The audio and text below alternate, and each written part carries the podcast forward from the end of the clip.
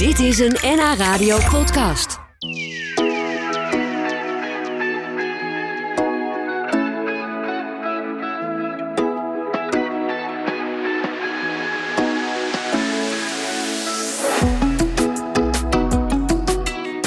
We kennen de tuinvogeltelling. Eh, er is een nationale vlindertelling en ook een bijentelling.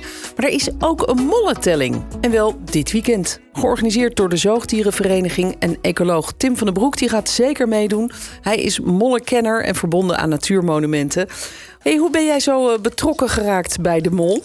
Oh, ja, ik ben van huis uit ecoloog. En ik heb eh, vroeger heel veel al naar eh, zoogdieren gekeken, zoals vleermuizen. Maar ehm, mijn interesse voor de mol is eigenlijk begonnen toen ik eh, merkte dat die mollen eigenlijk wel overal in Nederland voorkomen. En ook in de stad. Maar dat er ergens een grens zit waar die mol vanuit zeg maar, van het buitengebied, het landelijk gebied, de stad binnenkomt. Dus hij wordt ergens gestopt door bebouwing, door wegen. En eh, ik ben toen in mijn woonplaats Utrecht begonnen om dat te gaan karteren in een bepaalde hoek. Om te kijken van nou waar wordt die mol nu gestopt en waar niet. Ja, ja. En toen kwam er een mollentelling. En toen werd er gevraagd van, goh, wie weet er iets van mollen? En toen kwamen ze bij mij uit. Dus van ja, ik heb Ja. wel een zekere fascinatie voor de mol inderdaad. Ja, en, en waarom vind jij de mol bijzonder? Omdat het een heel gewoon dier is. En dat eigenlijk niemand hem ooit ziet. Ik heb zelf ook maar in mijn leven een levende mol gezien. één keer, toen ik eh, een puber was, als kind. Oh, En het is dan heel interessant om te kijken hoe zo'n dier... wat zeg maar gewoon iedereen... waar iedereen kent de molshoop... maar daar verder weinig van weet. Het is vaak hele algemene dieren. Daar kun je eigenlijk heel veel van leren over de ecologie. Ja, en, en wat ik altijd schattig vind, ik heb ze nooit in het wild gezien, maar, maar wel ja, filmpjes en dat soort dingen. Zijn die, die, die pootjes van ze. Het zijn bijna een soort met vingertjes eigenlijk. Ja, het zijn, het zijn echt eh, het zijn enorme krachtige gravers. Dus ze hebben inderdaad van die hele mooie, fascinerende graafpoten. Waarmee ze dus inderdaad een hele leven lang enorme hoeveelheden de grond verstouwen. Maar het zijn niet alleen die handen. De vacht zelf is ook verschrikkelijk mooi. Omdat ze dus, die haren die staan recht overeind. En bij de meeste zoogdieren zijn die zeg maar in een bepaalde hoek geplaatst naar achteren toe. Maar bij die mol staan ze dus recht omhoog. Dus het zijn hele mooie zachte vacht hebben ze inderdaad. Ja, ja. En waarom is dat? Heeft dat nog een, een reden? Ja, omdat ze twee kanten op kunnen graven, zeg maar. Ze kunnen dus, omdat ze dus onder, die, onder de grond zitten, eh, zijn die, die haren, die, die, zeg maar, die, die, die, die zorgen dus dat het, hun, hun vacht schoon blijft. Dat die rechtop opstaan. Ja, ja. Oh, wat grappig. En, ehm, ja, En, en ik- ik zei net in mijn inleiding van ja, ze zijn, ze zijn een beetje blind. Maar is dat eigenlijk wel zo? Zien ze inderdaad zo slecht? Ja, heel veel mensen zeggen dat het een blinde mol is. Het is eh, er zijn inderdaad in de wereld wel mollen die echt blind zijn. Maar deze mol is eh, heel slecht zien. Dus hij kan eigenlijk niet goed zien.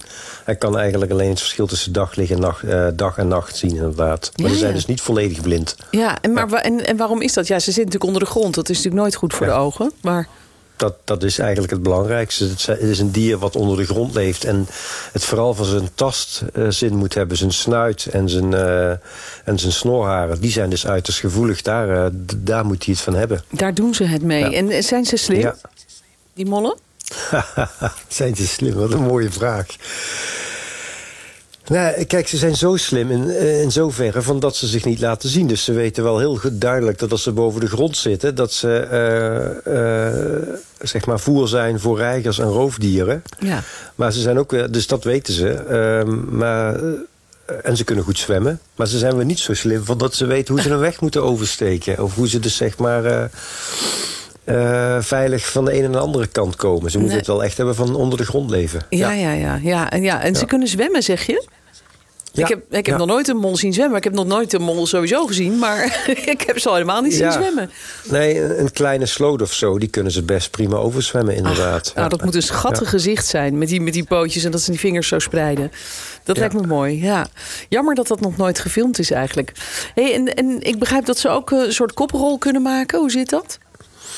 Ja, ze graven dus die gangen. En eh, om dus zeg maar eh, eh, snel om te keren, maken ze dus een koprol. En dan kunnen ze dus sneller van richting veranderen. Een beetje zoals een zwemmer die je dan aan het einde van een Ja. baantje Ja, even Ja. aantikt Ja. en weer... eh, ja?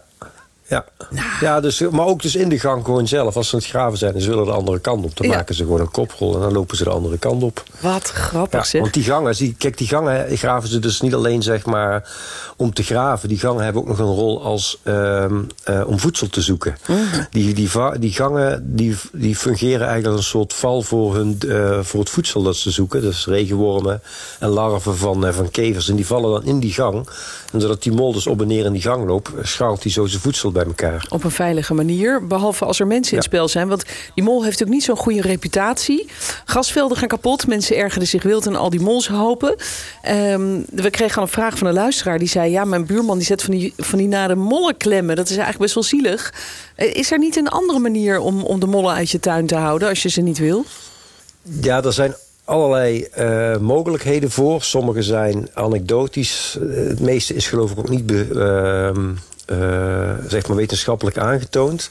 Dan hoorde ik onlangs van een vriend van mij bijvoorbeeld dat eh, keizerskroon, een, eh, een plant, dat daar de, de knollen zodanig van stinken dat dat mollen weghoudt. Dus dat zou een mogelijkheid Oh. zijn om te proberen. Keizerskroon. Eh, de keizerskroon inderdaad. Een andere mogelijkheid is natuurlijk... je hebt wel van die apparaten die trillingen veroorzaken... die eh, mollen zouden eh, weghouden.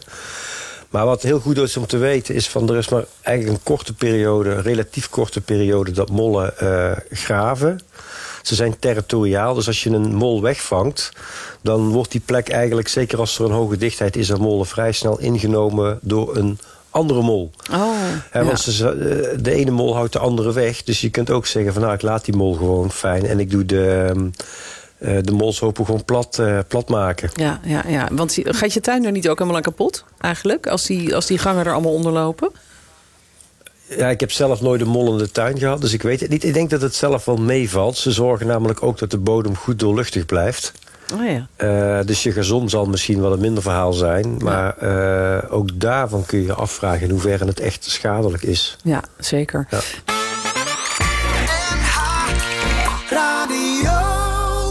Nog eventjes verder met mollenkenner Tim van den Broek... en ook ecoloog verbonden aan natuurmonumenten. We hebben het over de mollentelling komend weekend. De bedoeling is dat we gaan tellen morgen en overmorgen.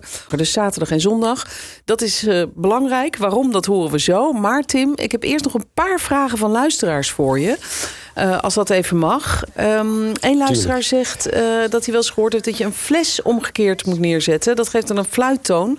Daar houden die mollen ook niet van. Dan hou je ze ook weg uit de tuin. Ken je dat verhaal? Ja, dit is natuurlijk een van die voorbeelden van huistuin- en keukenmiddeltjes, hoe je mollen wegkrijgt. Ehm, volgens mij is het niet zozeer van dat de mol de fles omgekeerd eh, in de grond moet, maar juist met de, met de open kant naar boven.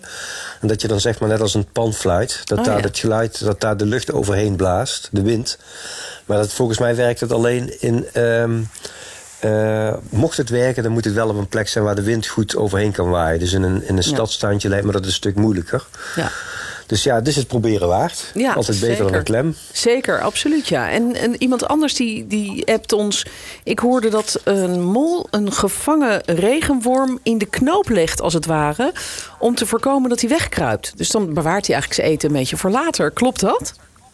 Ja, wat ik ook wat ik wel eens gelezen heb, inderdaad, is dat een mol zeg maar de kop van een, ehm, van een regenworm stuk bijt. Die kop heeft een regenworm nodig om te kunnen graven. En als hij dan maar genoeg regenwormen bij elkaar heeft, dan, dan, dan eh, wordt er een soort bol, bal, waarbij die regenwormen als bij elkaar blijven. En zo kan die dus die mol dus zeg maar een voedselvoorraadje aanleggen, inderdaad. Jeetje. Nou, wat een bijzonder er beestje. niet, moet- Huh? Ja, moet je ook weer niet te lang mee wachten, want die, mol, die kop van die regenworm kan dan ook weer aangroeien. En dan graaft die regenworm alsnog Zich zijn gangetje naar een veilige haven. Ik snap het, ja. Maar wat een wonderlijk beest. Hij kan dus een koprol maken. Hij kan regenwormen in de knoop leggen. En eh, hij graaft natuurlijk gangen. En daar zijn mensen met een tuin dan vaak niet blij mee. Maar er zijn dus andere middelen, middelen dan de mollenklem om van ze af te komen als je dat al wil. En komend weekend dan, eh, dan gaan we mollen tellen. Ehm, en dat is belangrijk. Waarom eigenlijk? Ehm, nou kijk, we willen heel graag in Nederland weten, waar, weten welke waardieren voorkomen. En uh, bij zoogdieren is het feitelijk zo dat de meeste zoogdieren alleen geteld kunnen worden door uh, hele specialistische mensen. Die, die speciale technieken gebruiken met vleermuizen, een beddetector of met wildcamera's voor wolven en zo. Maar die mol, ja, die leeft eigenlijk gewoon, is echt een huistuin- en keukendier zou ik bijna zeggen. Iedereen uh, kan hem waarnemen doordat hij naar molshopen kijkt. Ja. En het is uh, dus op een manier, als mensen meehelpen, kunnen we op uh, grote schaal in heel Nederland uh, mollen karteren. Maar is dan de bedoeling dat je dus de molshopen telt? maar goed, één molshoop wordt, of tien molshopen is niet tien mollen, toch? Nee, klopt. Het is uh, eigenlijk wat, we, wat de zoogdiervereniging graag wil... is gewoon weten van, zitten er mollen of niet? Dus het is heel laagdrempelig van, je kijkt oh. gewoon... zijn er molshopen aanwezig en die voer je in op uh, telmee.nl of op waarneming.nl. Ja. En dus het is eigenlijk heel laagdrempelig. Je telt dus feitelijk niet het aantal mollen, maar je kijkt gewoon: is de mol aanwezig op die plek, ja of nee? Ja, ja. en is het eigenlijk ook zo dat die molshopen gewoon eindeloos blijven liggen als die mol al lang weer verder getrokken is, tien tuinen verderop zit?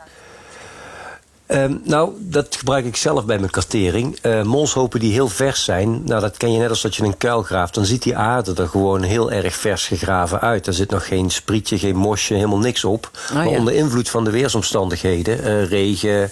Uh, regen is een hele belangrijke, maar ook gewoon uh, het uiteenvallen van de aarde... zie je dus dat molshopen uiteindelijk vanzelf weer verdwijnen...